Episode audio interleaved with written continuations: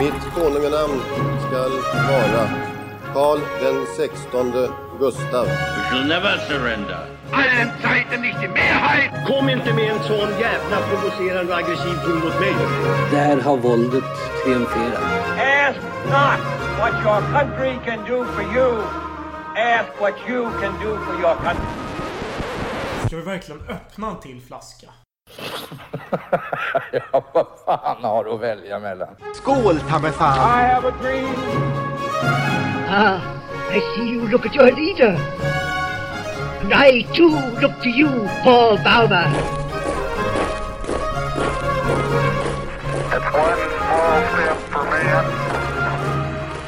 one giant leap for mankind. Men du, du är faktiskt förberusat dig lite väl mycket. Mm. Du har ju suttit hemma hos din familj som ni gör varje fredag. Det är lite kul tycker jag ändå, för lite så här... Franskt. Frans, fast man tänker så här, det är mer italienskt, grekiskt och spanskt att sitta med sin familj och äta middag. Fransmän är mer att gå ut och kravalla, liksom. Revolt. Ja, det är men- mer fransk familjehobby känns det Det som. ligger någonting i det. Men det är lite fint ändå tycker jag, att ni ses varje fredag och berusar er tillsammans. Ja, systern har ju en massa barn så att eh, det blir ju De får också praktiskt berusa sig. Nej. Synd. Inte det, är börjat lite, än. det är lite franskt ändå att man låter barnen Ja, dricka nej, lite. men eh, lukta på korken, absolut. Och sen eh, säkert smutta. Vadå lukta på korken? Va? Tror du att franska vinproducenter låter barnen lukta på korken? De får ta en flaska här och där. Och... Det är väl rimligt, rimligt, tänker jag. Det är ju inte så jävla allvarligt. Fan, du är, du är ju värre att käka tonfisk och få i sig massa kvicksilver än att ta en klunk vin liksom. Så är det ju. Ja, nej, men jag tycker ju, alltså okej, jag vet, jag, jag är för dåligt påläst för att veta när barn ska börja dricka, men... Alltså jag tycker inte det är så farligt att de får en liten... Det är stigmatiserat. Man kan inte Ja, prata det kan jag tänka mig. Men i Frankrike borde det vara lite mer fria boliner. Jag tror det, men samtidigt, jag har ingen egen erfarenhet från min Men- familj att det Nej, har men varit skulle dina systerbarn få dricka, säg en liten, en sexa vin till middagen i Frankrike. Vilka utav dina släktingar skulle gå bananas? Och... Jag skulle inte gå bananas. Jag tycker inte att det är så hemskt. Det är väldigt små volymer. Det är Ja, inga konstigheter. Men däremot så kan jag inte säga att det är någon som har föreslagit det. Och jag skulle inte vara den som föreslår det heller. Nej. Nej, däremot har ju barnen varit nyfikna på det som vi, finns i våra glas. Ja. Och då har vi sagt att ja, men du kan också få... Men då har vi skaffat sån här druvsaft. Nej, Och det är så jävla sött va, så de älskar ju det. Så de vill ju ha det hela tiden. Gud, det där är helt knasigt. Så kan jag inte göra. Nej. Ska de få druvsaft när, vi, när ni sitter och dricker gott rödvin? Så får de druvsaft. Ja, men de gillar det. ja, jo men fan.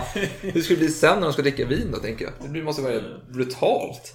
Ja. De förväntar sig någon massa sötflaskor. Det är ju väldigt populärt med kinesiska producenter att de eh, gör söta viner i Frankrike. Ja, det det är... gjorde man i Frankrike också innan man reglerade det där. Ja. Putsade till recepten på dåliga viner helt enkelt och la i lite extra socker. Men vet du vad? Jag har faktiskt också eh, berusat mig innan eh, jag kom hit. Men Gissa Jaså? med vad? Ja, det är det, det jag undrar. Vad- En lager. Eller två lager drack jag. Svensk lager? Nej! Italiensk lager såklart. Italiensk lager? Ja, ja. Men... Men Du drack det hemma alltså? eller? Ja, ja, gud. Jag satt och väntade på dig att du skulle bli klar. Jag tänkte, det är lite för tidspressat att öppna en flaska vin hemma. Och... Ja, det är en- ett åtagande. Precis. Men öl går lite snabbare och man kan vara lite mer flexibel. Man räknar med att den blir tom flaskan ganska Ja, snabbt också. precis. Så det, nej, men jag fick i mig två stycken. Så jag är helt nöjd. Samma märke båda? Peroni ja. eller? Ja, faktiskt. Såklart. Ja. Jag kan min öl. eller Ja. italiensk öl. Det finns ju bättre italiensk öl än Peroni om vi säger så. Men välkomna till Salongsberusad historia. Avsnitt 55 kanske jag skjuter från höften här. Hoppas jag träffar rätt. Idag skulle vi egentligen prata om när solen gick ner. Men Mm. vi fick lite ändrade planer. Vi känner att vi vill avsluta det vi påbörjade förra avsnittet. Det vill säga att prata om eh, Frankrike, krig och vin. Fast nu ska vi prata om det här fånglägret och vin. Och det var en berättelse som vi sa att vi inte skulle ta förra avsnittet just för att vi ville ta det. Det, det förtjänar ett eget Mm. avsnitt helt enkelt. Ja, det gör det knappt. Men i alla fall, sen vi spelade in så har jag fått ett jäkla sug på att eh, se lite klassiska filmer om krig och fånglägerskap. The Great Escape, den stora flykten, 63, fantastisk film. Där Steve McQueen är den kända hjälten därifrån. Även om jag tycker att Donald Pleasant är kanske den, han som spelar förfalskaren. Han är egentligen filmens stjärna. Fantastisk rollprestation. Eh, Förutom eh, The Great Escape då, så har jag även kollat på filmen Passage till Marseille från 43. Det är samma rollbesättning som i Casablanca med Humphrey Bogart, Peter Lorre eller Peter Lorre. Eh, vi har Sidney Greenstreet som spelade Fat Man i de här filmerna. Det är Warner Brothers filmer och hela kittet så det är alltid samma ensemble kan man säga. Michael Curtis har regisserat.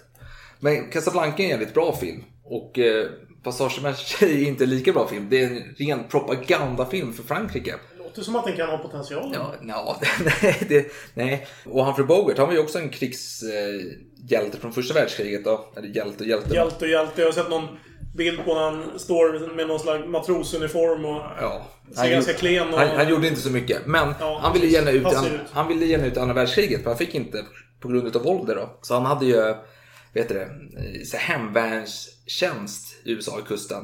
Så mellan filminspelningarna så åkte han ut dit och satt, Kustbevakningen. Ja, men det var så här fyr och satt och vaktade den liksom.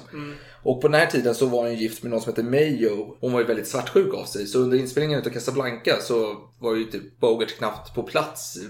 Eller han var väldigt frånvarande så att säga. Men sen hade han spelat in en annan film om Frankrike och krig. Eh, att ha och inte ha. Som är för övrigt regisserad av Howard Hawks. Som en regissör som upptäckte Lauren Bacall som Hon var från judisk börd och Howard Hawks visste inte om detta. Och han var känd för att vara lite antisemitisk i sina, så han drog ofta sådana skämt då. Och han tyckte väl att det var jättenormalt att göra det och hon satt där och var väldigt obekväm då. Men han var ju lite på henne, han ville vara intresserad av Norma McCall Som vid den här tiden var 18-20 år. Howard också var ju mycket äldre då. Men hon följde ju för Humphrey Bogart som också var mycket äldre då. Och han hade ju då en relation med den här Mayo, han var gift med henne fortfarande. Så då fick ju hon åka ut till den här, när han hade tjänstgöring vid eh, Kustbevakningen. Ja, med hemvärnet och fan man säger. Då åkte han ut, tog hon bilen ut dit så fick de sitta i hennes bil och hålla på lite. Och brevväxel vad man gör när man... Ja. Hålla på lite och brevväxla. Ja, men sen resten är Okej. historia. Deras eh, kärlek är ju världsberömd. Det är ju flera låtar. Vi har ju fan Bertie Higgins som Jag skrev... förstår inte eh, riktigt logiken med att hon måste åka ut dit och när han åker på... Du menar att han var otrogen helt enkelt? Ja, han var otrogen. Och, och, och de, Ja, de- passade på när han åkte på sina mm. eh, tjänstgöringsrutter där. Precis. All right, och så det så. deras kärlek är ju välomskriven. Du har ju Bertie Higgins, den här östkust eh, slicka jäveln som skrev låtar om Lauren Bacall och Humphrey Bogart. Riktigt kul. Jag var inne på hans hemsida för tio år sedan ungefär. Och eh, han är lite blygsam presentation av sig själv, får man säga. Det skulle jag säga om honom. Precis som sin eh, farfader, eh, den stora berömda poeten Goethe, så är Bertie Higgins också en berättare, eller storyteller. Det är ganska... lite kaxigt. Det är jävligt kaxigt. Men, det, men han är fantastisk. Men skit i honom. Det vill komma till. Den här filmen jag såg. Självgodhet kan vara trevligt ibland. Den här filmen jag såg. Eh, Eh, Vilken av dem? Passage till Marseille. Ja, den där dåliga filmen. Den sämre versionen av Casablanca. Mm. Ja. Ja, alltså den handlar om att eh, det är några som hamnar på Djävulsön, ska de fly därifrån. Mm, Och sen är det en båt som fångar upp dem till slut och så är landad. Vi har de här Vichy-fransmännen på båten Mm. med Sidney Greenstreet som den onda då. Sen har du ännu mer eh, fria franska styrkor-anhängare då. Och så är det någon jävla unge som skriker Vive la France i otid och otid liksom. Det är klassisk fransk propaganda. Fast det är amerikansk propaganda. Fantastisk musik av Max Steiner förresten. Som också kom från Österrike då. Och det roliga i den här filmen det är att det den utspelar sig som att det är återberättande. Det är en journalist som åker till fria franska styrkorna i England. Och träffar någon general där. Och så ställer journalisten frågor. Och så berättar den här generalen tillbaka om Humphrey Bogarts karaktär då. Hur de träffade honom och hur det gick till. Men skit i det. Det intressanta, som jag tycker är intressant nu när man ser detta, har i åtanke att den spelades in 43. Så det är mitt under pågående krig. Och då kommer den här generalen så bara, ja, när han pratar om de här franska fria styrkorna så säger journalisten till den generalen, eh, det är ni som Laval, Pierre Laval. Jag hade för mig att vi nämnde honom förra avsnittet, men det gjorde vi inte. Så lite Nej, men oförskämt. det var en jävla miss alltså. vi, vi får ta Han honom. blev ju dessutom avrättad. Ja, absolut. Han var ju premiärminister i Frankrike under 30-talets början. Blev av med tjänsten, kom tillbaka sen eh, som minister under Vichy-regimen då, blev Hitlers hantlangare kan man säga. Eller han hade. Hans, han hade en omskakande period i Vichy i Frankrike. Jag tror att han blev av med sitt ämbete ett litet kort tag. Och så kom han tillbaka och eh, bedrev, han blev nästan Frankrikes quisling kan man säga. Högst styrande, för Petain satt bara dreglade i ett hörn så han gjorde inte så mycket. Så Nej, fast Petain var ju ändå det stora namnet så det är väl honom man minns. Jo. Petain är ju mest känd då för att ha varit lite mer... Hitler ville att Frankrike skulle förklara krig mot... eh, Brutus. Men å andra sidan, det är egentligen inte så förvånande att Petain ändå valde den här klena vägen och kollaborerade med tyskarna. Han var ju klen redan under första världskriget, ärligt talat. Ja, men Laval då, han... eh, Vi pratar om Laval nu istället. Ja, ja, men, ja, men okej, alltså han, han blev ju avrättad som du nämnde Mm. då, till slut för eh, hans delaktighet på tyskvänliga sidan utav fransmännen. Och Mm. eh, Petain var ju också åtalad för detta men blev sen... Ja, han fick väl eh, Dödsstraff, det- som benådades. precis. Så småningom, men han dog väl i fängelse. Och det var... Vill jag minnas. Han inte han husarrest i, på sin gård? Nej, Räknas det som fängelse, men det är... Ja, jag minns han var ju inte fri. Han dog. Men han var ju jävligt gammal. Men man får väl säga det att i slutet av kriget då var det ju väldigt stor revanschlusta mot de här som hade kollaborerat med tyskarna. När, när kriget vände, då, då blev folk plötsligt väldigt förbannade på tyskarna. Vilket man inte var i början, känns det som. Klassiskt franskt. Vi har hört det förr om vi säger så. Nej, men det kan nämna i den här filmen då. eh, Som är från samtida då, eh, med kriget. Och då säger den här journalisten, eh, ja det är, det är er som Laval kallar för förräd, landsförrädare. Och då säger den här generalen typ bara, ja jo jo, men han är en landsförrädare själv, han är en sviker. Och så säger den här journalisten, ja och i, men det är väl också i Petins ögon? Då börjar han eh, vet, vrida lite på sig i stolen där inne och bara Jo, jo, det är vi förvisso. Jo, det är vi också. Ja. Men han är så gammal och han är hjälten från Verdun. Så redan där, 43, så har man ett förmildrande försvarstal mer eller mindre mot Petain jämfört med Laval. Det är ganska intressant att se. Och det är väl kanske det som är filmens stora behållning. Det som utspelar sig i första fem minuterna. Det är kul. Så, så din rekommendation är att se de första fem minuterna och sen... Nej, se hela filmen. Man ska se alla filmer med Humphrey Bogart. Bara han är värd tiden ni spenderar. Om vi ska försöka få en ingång nu till det här avsnittet så handlar det om att eh, slaget om Frankrike är förlorat och tyskarna har en massa franska krigsfångar som de skickar tillbaka då till Tyskland eller andra ockuperade områden. Och då har vi ett av de här fånglägren som heter Oflag 4D. Oflag är en förkortning. Det betyder officerlager. Det vill säga ett eh, officersläger. Och det är beläget i Schlesien i nuvarande Polen, cirkus. För Schlesien är ett lite större område. Jag vet inte exakt var det här lägret var någonstans. Om det Nej. var tyska området eller inte. Men skitsamma. Och det var inget Stalag utan det var ju ett officersläger. Man kanske följer Genèvekonventionen när det gäller just officerlager. Jämfört med de här andra pöbellagret. Där kan man begå vilka Det är ingen som bryr sig så mycket om dem liksom. Nej men, nej men så är det. Och vår huvudperson idag, den historien heter Gaston Hué. klassiskt namn. Ja, som var en vinproducent från den här kända vinregionen som jag aldrig lär mig uttala. Vouvray. Ja, men det var ganska Vouvray. bra. Jo. Vouvray. Det är Loiredalen. Eh, man kan säga norra Frankrike.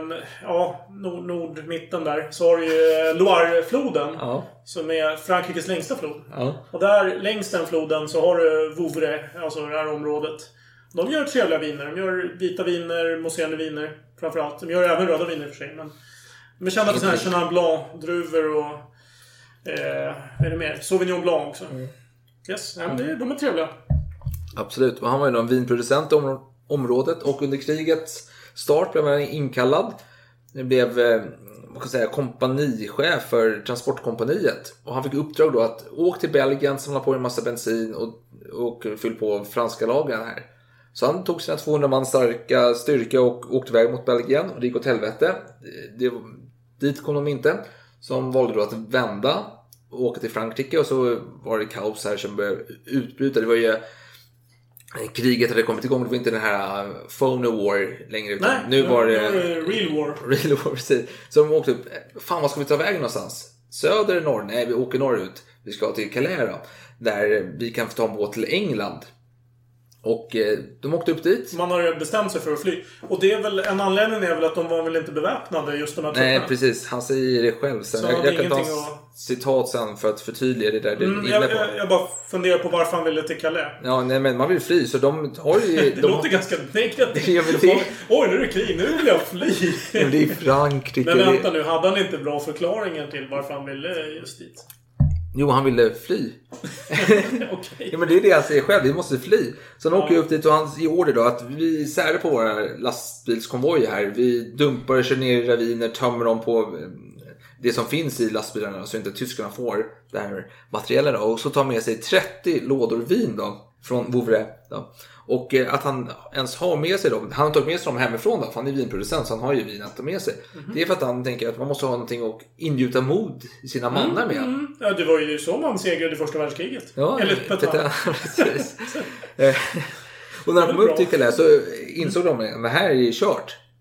Eh, Vi är omringade, vi vi har ingenstans att ta vägen. Det är hopplöst läge. Så de gick in och gick in i en betongbunker helt enkelt. Och satte sig ner, så kollade ut och sa fan här gick de sista båtarna iväg. Och jag tror att de där kanonerna, de här fasta kanonerna, de var felriktade så de gick inte att använda mot tyskarna. Nej, heller. så var det ju också. Fransk ingenjörskap i sitt esse. Men eh, absolut, så de eh, insåg då att tyskarna kommer så vi korkar upp flaskorna vi har kvar då och eh, njuter av denna stund. Och då säger han det, med tanke på att han gav upp då, då har han en förklaring till detta som du var inne på förut. Som du ville, du suktade Låt mig efter. höra. Det fanns inget annat vi kunde göra.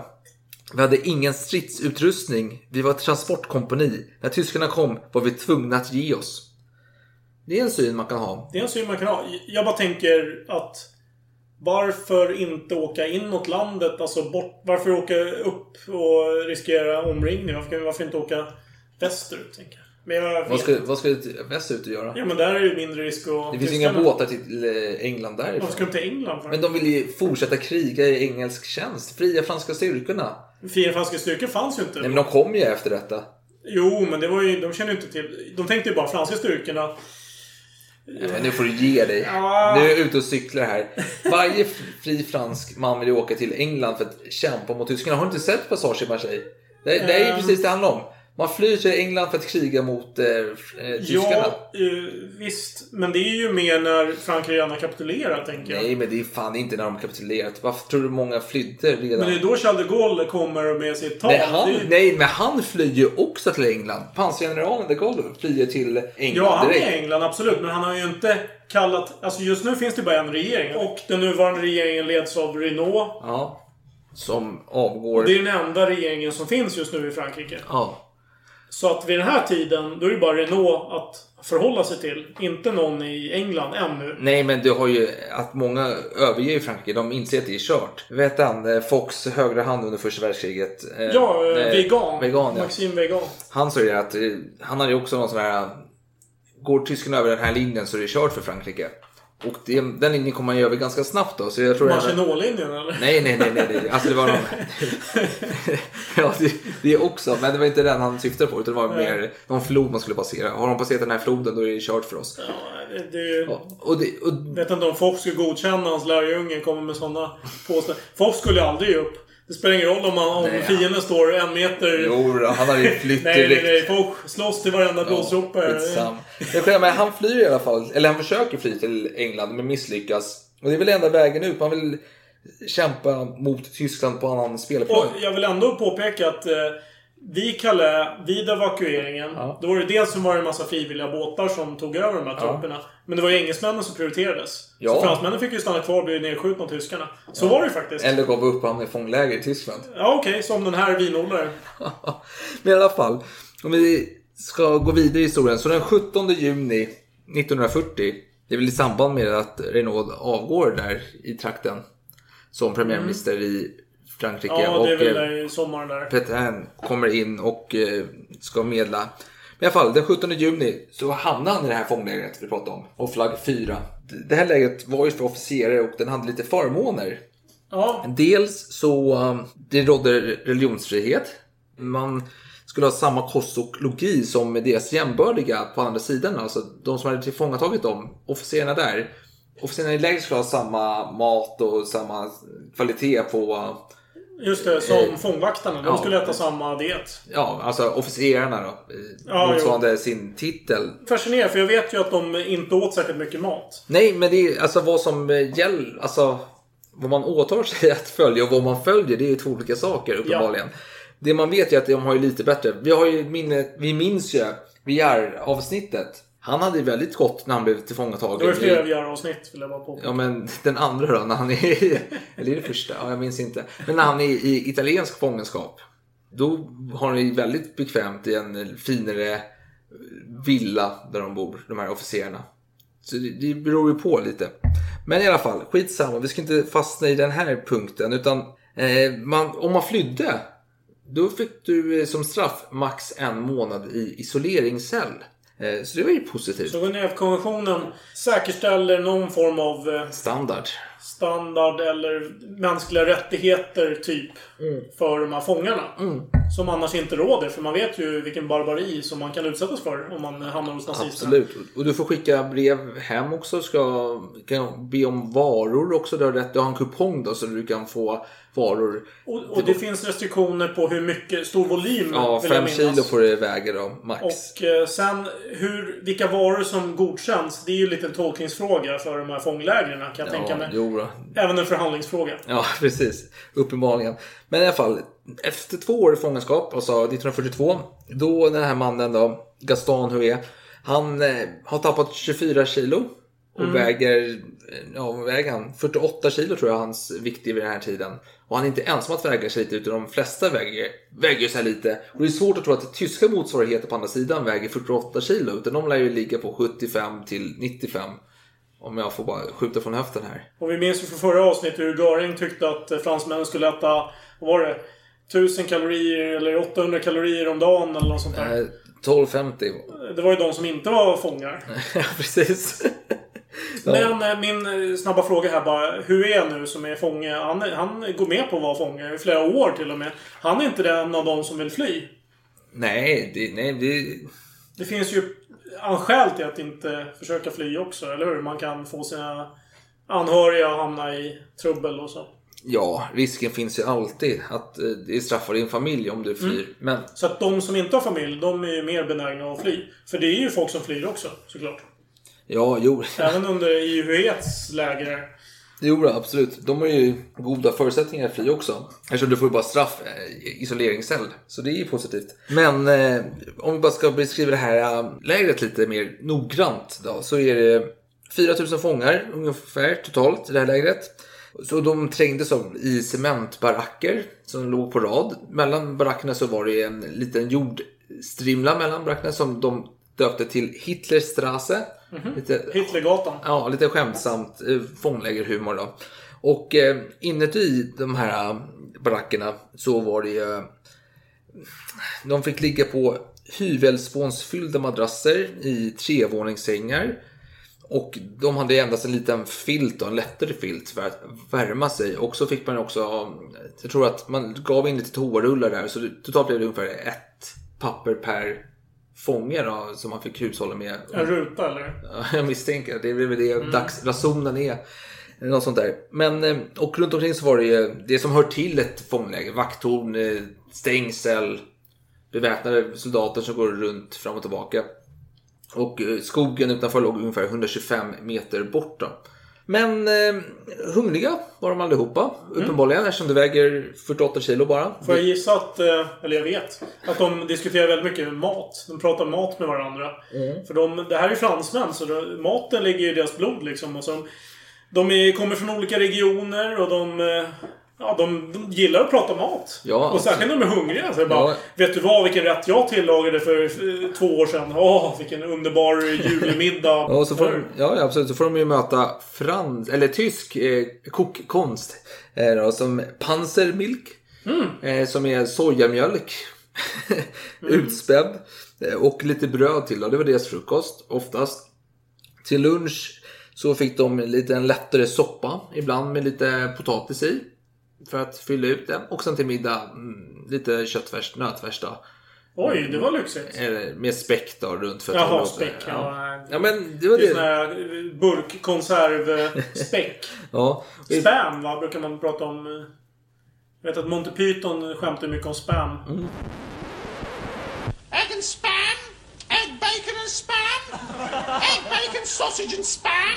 Spam, bacon, sausage and spam. Det var väl någon sån här konserverad skinka-aktigt. Det är säkert sånt som serverades. Absolut.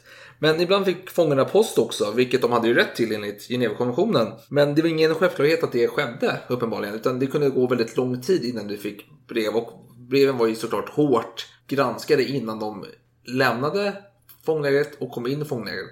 fånglägret. Och eh, ibland, alltså man fick också matvaror. Och det bästa man kunde få var buljongtärningar.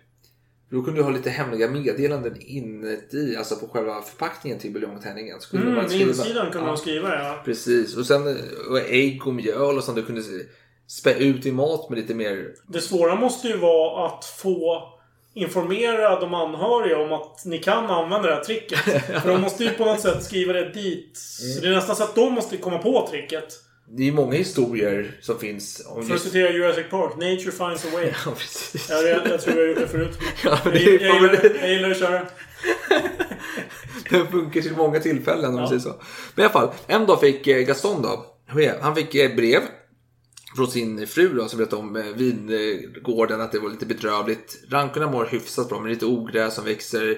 Vi har inte personal för att kunna skörda och ja, det är dåligt skördeår dessutom. Så han bara längtar hem. Han vill hem, han vill hem, han vill hem. Och eh, allt han vill göra är att åka hem. Och han är inte ensam. Han träffar en annan gubbe i baracken då, som är någon vinodlare från Bordeaux. Nej, Bourgogne var det faktiskt. Och nej, han, han har ju ännu värre, för han vet ju, han har fått tidigare brev om att hans hem och vingård har blivit ockuperat och tyskarna har länsat hans vinkällare samt eldat upp massa möbler. Det måste ju vara en mardröm. för att de frös, alla hans antika möbler och eldade upp. Säkert hans tunnor också som han har ärvt i generationer. De börjar prata om vin och hur vinproduktion och det går till. De börjar bli lite nostalgiska här i fånglägret. Det är många som har jobb, jobbar i vinbranschen. Ja, absolut. Större delen av de här fångarna är från eh, jordbruket. Det vill säga, i fransk jordbruk är inte bara majs och vete och skit, utan det är vingårdar till större delen. Och så när de sitter och pratar vin här så blir de märker att fler och fler samlas runt om i baracken och alla börjar prata om vin. Då säger Gaston här då, fan, jag vet, låt oss anordna en vinfest. Och alla bara, ja, kul, bra Gaston, bra initiativ. Och så kommer någon så här partypooper bara, men mm vi har inget vin, hur ska vi göra då? Och då, blir, då stängs ju sändningen direkt så här, fan jag tänkte inte på det. Det var ju segt. Ja, Lorry. Ja, alltid Laurie. Ja, och eh, då kom eh, Gaston och han bara, ja, jag har en plan. Oj, Sickan. Sickan helt plötsligt här. Och eh, mm, han tänkte utpressa fånglägerskommendanten. För tydligen så visste han om att i ett fångläger bredvid här för kriminella, där fanns en del sprit omlopp. Vilket inte var okej då. Så han tänkte att vi går till kommendanten och berättar att vi vet om detta. Vilket han gjorde också. Han bestämde möte med kommendanten. Eh, och då berättade han att jag vet att det förekommer sprit i andra läget. Och, Jag antar att han hade någon slags bevisning också. och då, nej men kommendanten var lättlurad säkert. Ja, han, han, gick, han gick säkert på bluffen direkt. Ja, det var då ingen det bluff då. Men, armén ja, Det är precis. sådana tyskar vi har att göra med. Verkligen. Så han bara oj, oj, så här, oj, hur vet du det? Oj, nej men oj, usch. Men om du är tyst så gör jag vad som helst för dig. Ja, så var det inte riktigt. Men Gaston då var lite tidigare och sa, men jag håller käften om vi får in lite vin. Vi vill ha en vinfest. Och kommendanten svettas sig lite passivt och eh, tänker, ja, okej, om du inte säger någonting så kan jag godkänna detta då. Men eh, ni får några flaskor, inget mer liksom. Ni, ni får hålla er till kvot. För Ja. det, det finns ju en bestämd kvot i den här tyska regeln. här. Det är så, si och så mycket volym ni får ta in. Mm. Så ni, ni får ta in vin fine. Jag kommer inte beslagta det. Nej, som precis. de kanske gjorde innan. Ja, men- jo, men tyskar- Vilket är oklart varför de gjorde det. Nej men de vill ju också ha livsmedel. Det kommer ett paket till Gaston här med 10 ägg. Ja. Du vill ju knäcka dem själv och vispa ihop en liten maräng. Det förstår ju alla. Istället för att äta de här panserburken Milk, och ja, pansermilk. För det kanske de också åt de här. Ja, vakterna. precis. Nej men så de sa, okej ni får skicka iväg. Ni har en kupong per månad ni får skicka ut till era Mm. anhöriga och beställa hem mat. Och vi låter allting passera så länge det håller restriktionerna som vi har. De här 5 kilos gränsen. Mm. Att det, den här kupongen ska sitta fastklistrad på förpackningen också. Det är väldigt viktigt. Så, så, det vill säga... Eh, om ni bara följer de regler som vi redan har satt från början. Ja. Så ska inte vi missköta vårt jobb. Utan faktiskt låta er få det som ni har beställt. Mer eller mindre. Precis. Eller hur? För de hade ju rätt till det redan innan känns det som. Ja, Om det inte fanns restriktion mot alkohol, vilket jag inte vet. Nej, det tror jag inte. Nej, Men- tror inte jag heller. Det känns som Men det vill man gärna ha ett själv. nytt påfund eh, på 2000-talet. ja, ja det är säkert. alkohol- Det är någon sån här folkhälso... Fång, Ja, det- vaktsläger. Det är en renässans på den här förbudstiden här från Ja, ja. förra århundradet, 20-talet. Eh, Ja, intressant, intressant. Du, jag måste hämta någonting mer att dricka bara. Ja. Hämta en öl eller? Jag tänkte faktiskt, jag, jag har länge hållit på den här. Nu får fan...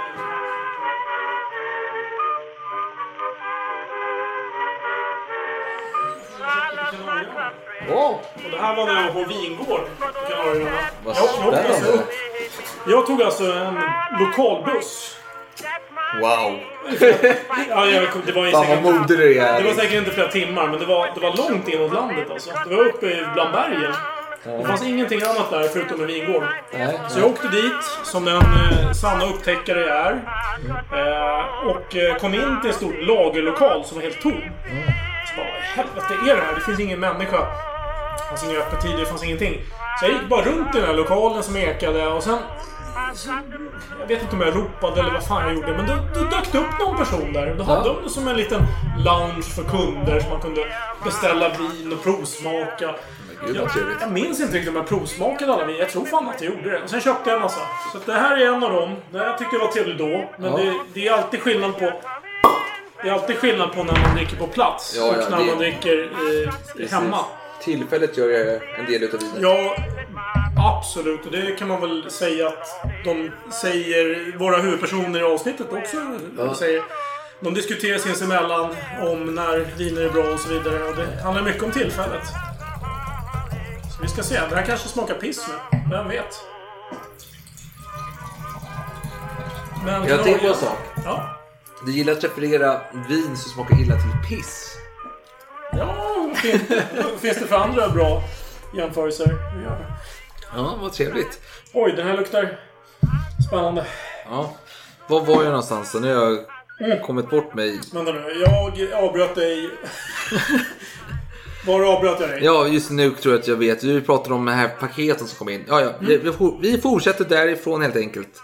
Och eh, Gaston då, han eh, rådig fransk man. Han samlar lite folk och drar ihop en festkommitté då, Som ska representera varje vindistrikt eller region. Då. Så att alla är representerade här för Frankrike är ett stolt vinnation. Det är inte bara att du har champagne utan du har ju alla andra områden också som behöver belysas.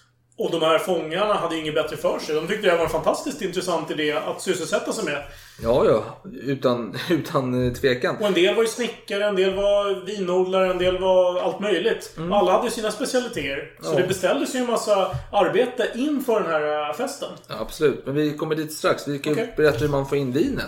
För då räknar man ut att vi behöver 700 flaskor. Då kommer alla få ett glas var. Och då tänker vi att man kan få in tre flaskor per kupong man har. För då kommer vi under 3 kilos gränsen. Så att alla skickar efter tre flaskor vin från sitt område. Man säger vad man vill ha för något då till sina anhöriga och de skickar tillbaka. Och eh, det stötte dock på ett problem snart. Och problemet hette champagne som vanligt. Eh, vilket tappades på 80 centiliters flaskor istället för 75 centiliters flaskor. Vilket gjorde att vikten hamnade över 5 kilo för tre flaskor. Vilket gjorde att tyskarna passade på att säga men åh, cham- champagne! Åh, och så dricker man upp flaskorna istället för att importera in dem. Jag vill tillägga att flaskorna, champagneflaskorna väger mer än vanliga vinflaskor också. De väger typ dubbla. I och med att det är tjockare glas för att hålla för det här trycket. Ja. Så det var, det var fan dålig matematik. Det borde de väl kunna räkna ut själva. Jo, ja, jo, ja, jo. ja. Nej. Och Gaston fick då eh, bringa nyheten till de övriga i festkommittén. Så han säger då att vi har förlorat nästan all champagne. Tyskarna har lagt beslag på paketen och säkert druckit upp alltihop. Så lite bittert då. Så de eh, sköt upp festen ett tag och stämningen sjönk ju totalt i lägret. För att få tiden att gå så lite mer eh, gravhumor kan vi säga. För de, man började anordna en grav som hette Adolfs grav. Då, där man gjorde skenbegravning för Hitler. Sånt där. Och många hamnade då således i isoleringscell för deras antityska beteende. Ja, det finns några quislingar i lägret helt enkelt som Ska ju alla de denna Ja, begravning. jag tror att fångvakterna såg om inte annat. Men eh, Gaston då, han, han, han var bestämd. Han såg vad som skedde runt omkring honom. Stämning, alltså humöret gick ju ner hos alla hans landsmän. Alltså han sa att festen måste bli av ändå. Lite detaljer om, om den här festen. Man bestämde dagen till den 24 januari 1943. Och eh, varför just 24 januari? Jo, det var de franska vinodlarnas skyddshelgon.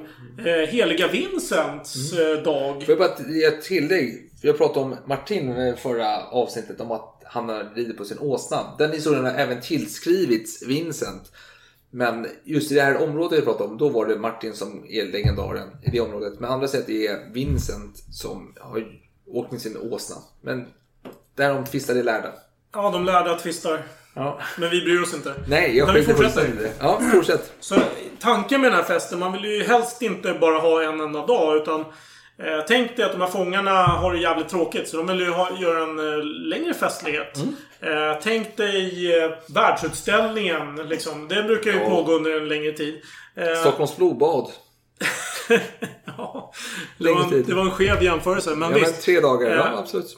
Man bestämde i alla fall att två veckor var en rimlig tid att hylla. Ja. Och då, som jag nämnde då så finns det en del snickare där och de vet ju kanske hur man sätter ihop en vinpress.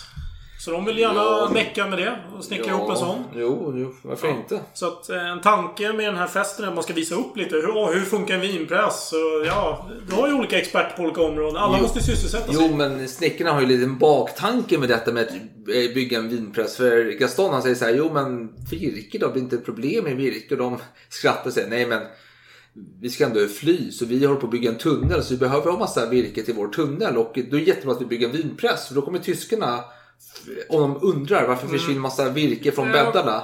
Ja, fast samtidigt. Alla kommer inte fly. Nej, de här de är men, fem men visst, stycken. de passar ju på de här som flyr. Ja, de, är, absolut. de är fem stycken, så de Det- säger så här. Det är väl en bra kompromiss. Har ja. vi, eh, bygger vi en vinpress och det är officiellt att vi bygger en vinpress. Mm. Då kommer ju nå tyskarna. Så när de går och upptäcker att det saknas några brädor i vår bädd. Ja men då vet de att det är den här vinpressen de bygger. Mm. Då kan vi bygga vårt eh, lilla, vår tunnel då till friheten. Samt att det låter lite man bygger en tunnel och gräver.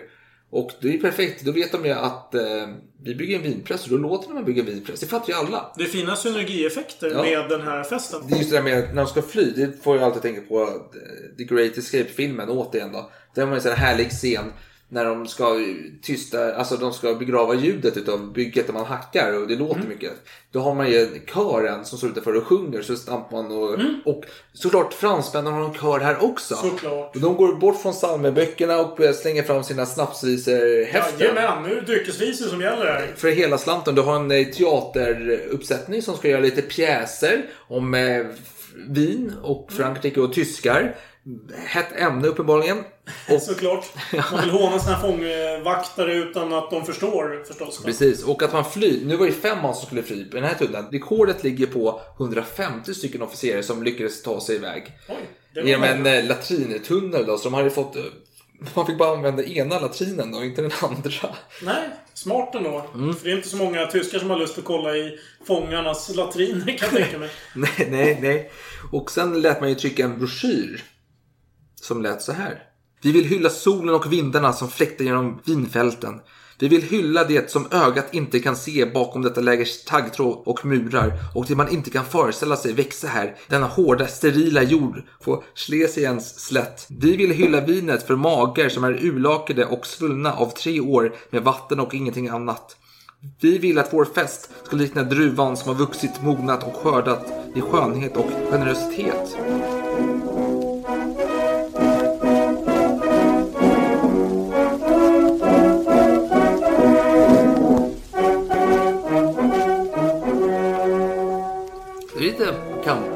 Kampaktigt, fint, vackert, poetiskt här tycker man.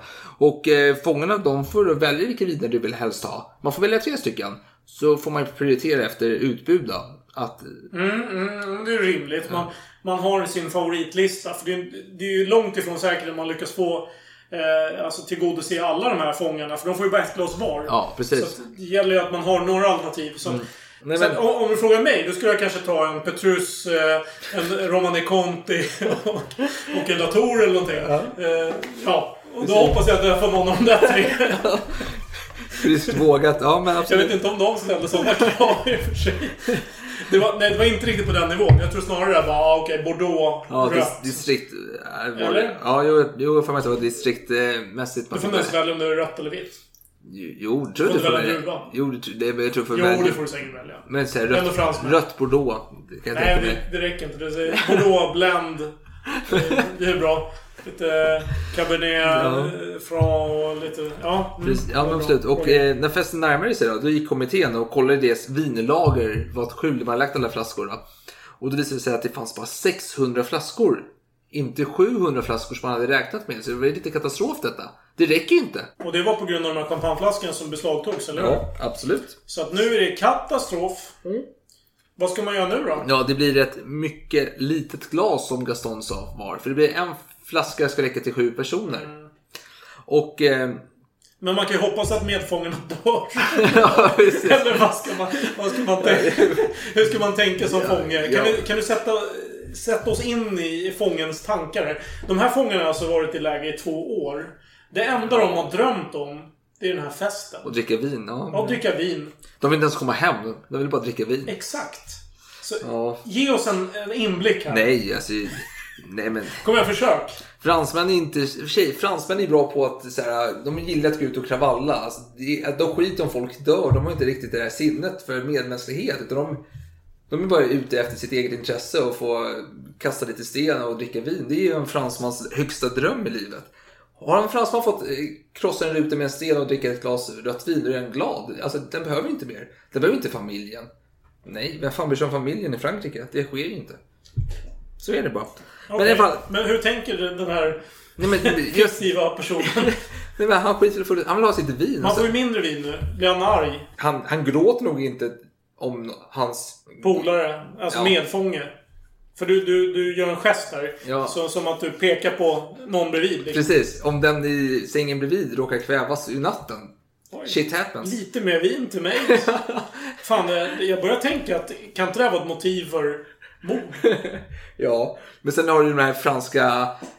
Du, alltså man är ändå vi mot dem-känsla i Frankrike. Så varför inte? Man kanske tänker att tillsammans så kan vi besegra tysken. Någonting. Men i alla fall den 24, den 24 januari var allting redo och klart då. För denna eh, fest. Och eh, precis timmarna innan det skulle börja på natten så passade de här eh, fem snickrarna på att eh, skjuta undan britsarna åt sidan och fly genom den tunnel man hade byggt. Då. Var de snickrare allihop? Ja, eller? hela kitten var snickrare. De kom ut på andra Det var sidan. inte deras polare som var snickrare? Nej, också? nej, de var snickare. Hela kitten var bara fem stycken. Det var fan inte hela, hela världen. Så de hade gått in i sitt lilla skjul till sin tunnel. Hoppat ner i tunneln, smitit 125 meter bort, upp på andra man, sidan. Man ska ha på en slags tyska uniformer också. Ja, jag kommer inte ihåg om det var toa, gjort av toapapper. Nej, eller utav papper som vinet hade kommit in i. Ah, vinetiketts-papper. Ja, precis. Eller Eh, emballage nej. kanske? Nej, det var väl omslaget. Att de, alltså, en fransman skickar inte en flaska rött bara sådär. Utan de måste slå in det i lite skönt papper. Du har ju fransk kvalitet på pappret. Ja. Förstås. Ja, och de här, den här kvaliteten kunde bli tyska uniformer tydligen. Oj, det var väldigt bra kvalitet måste man säga.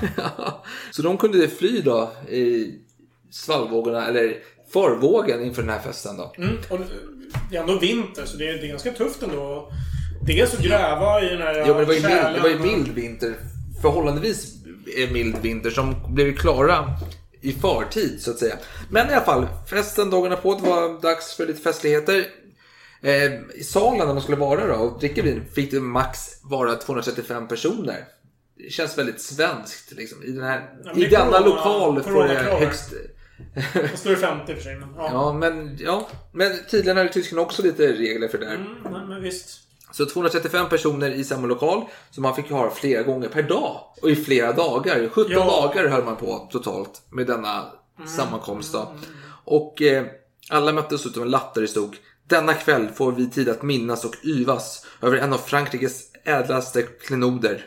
Vårt vin och lindra det elände som vi har tvingats leva i länge. En fest för att fira vinet. Nej, inte enbart. Vi firar också oss själva och vi har överlevt. Med detta lilla glas vin som vi ska dricka tillsammans ikväll får vi inte bara njuta en sällsynt frukt utan även ett förnöjt hjärtas glädje. Vilket enormt, eh, som man kallar det, förspel. Ja, och pretentiöst. Nej men vadå? Man gör en höna av en fjäder. Men vad fan. För de här fångarna, de har ju bara käkat panser... eh, Vad heter det nu igen? Milk. Panser, Milk. mel, milk, melk. Milk. Eh, hela, hela dagarna. Så det är klart, det här är ju en dröm. Ja, minst sagt. Eh, och under de här två veckorna som spelen pågår, eller vad man ska kalla det. Då är, förvisas det ju mycket. Det är mycket förspel som sagt. Det är Ja. mycket att man pratar om sin region. Det är någon som går upp och orerar och berättar och grejer. Konstnärer har gjort kartor över regionerna som man ska sitta och beundra och allt ska vara representerat här. Här gäller det att sprida kunskap och man, man ger tips om, eh, till varandra och hur- man gör Ja. med vin och så.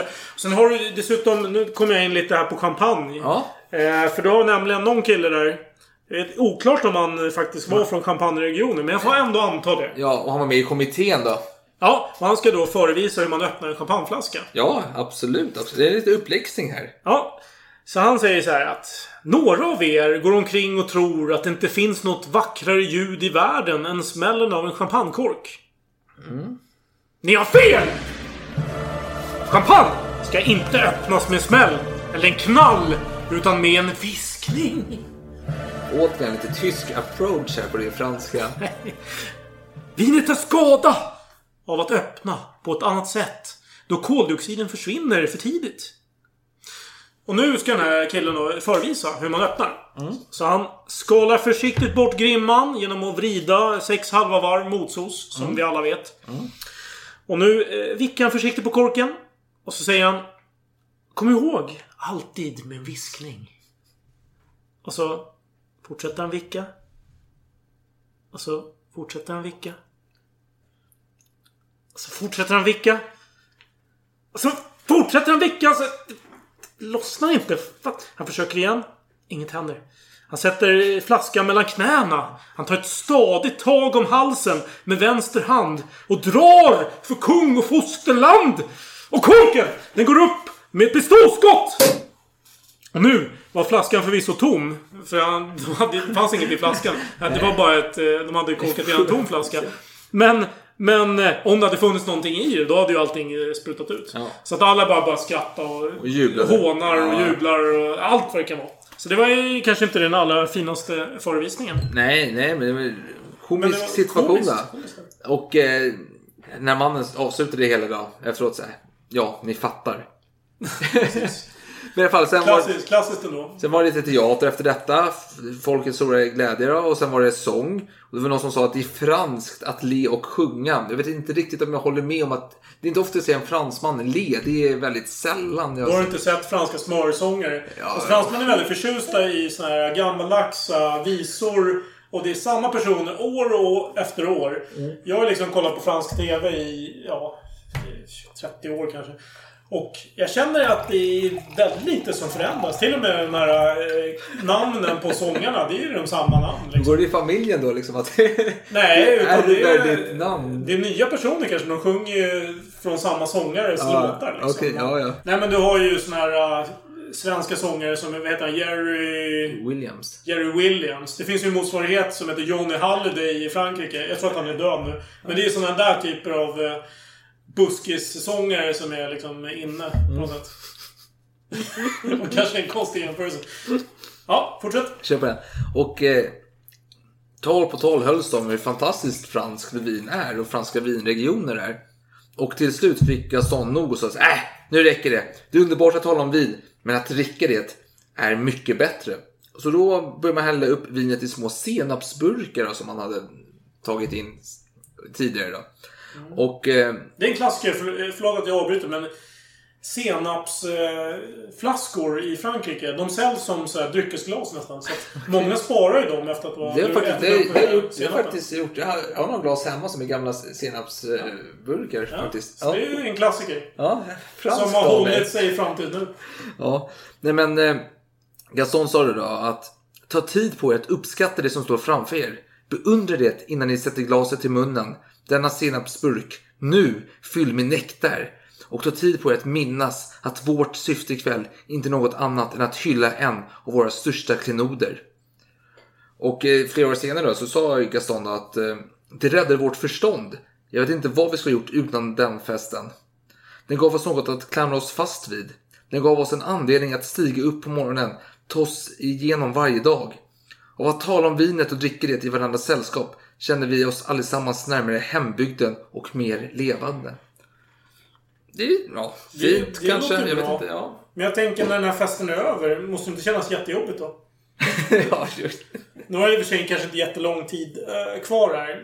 Man, man, man, man får ju ändå nys om hur det går i kriget, så man har väl en viss optimism ändå. Ja. Kanske inte januari 43 visserligen, men framåt Ja. det lider Jo. så kommer positiva nyheter. Visst är det så. Men här tar vår historia slut helt enkelt. Och eh, nästa gång, då fan ska vi prata om när solen går ner. Det ska vi göra. Eh, Och det passar sig väldigt väl, för jag tycker att solen går ner väldigt tidigt. Ja, nu är det höst Så det, det är i alla fall bra att börja diskutera det här med frågan om när solen går ner. Mm. Det tycker jag. Det är passande. Passande ämne om inte annat. Är inte solståndsbyte här snart också? Jag har ingen aning Nej. Ingen aning. Inte jag heller. Men vet du vad? Tack för att ni har varit med oss denna gång. Vi hörs igen i framtiden. Vi har Facebook, Instagram och allt annat. Mail också. Hör av er om ni vill. Annars skit i det så hörs vi igen om två veckor. Tack för idag. Tack och adjö.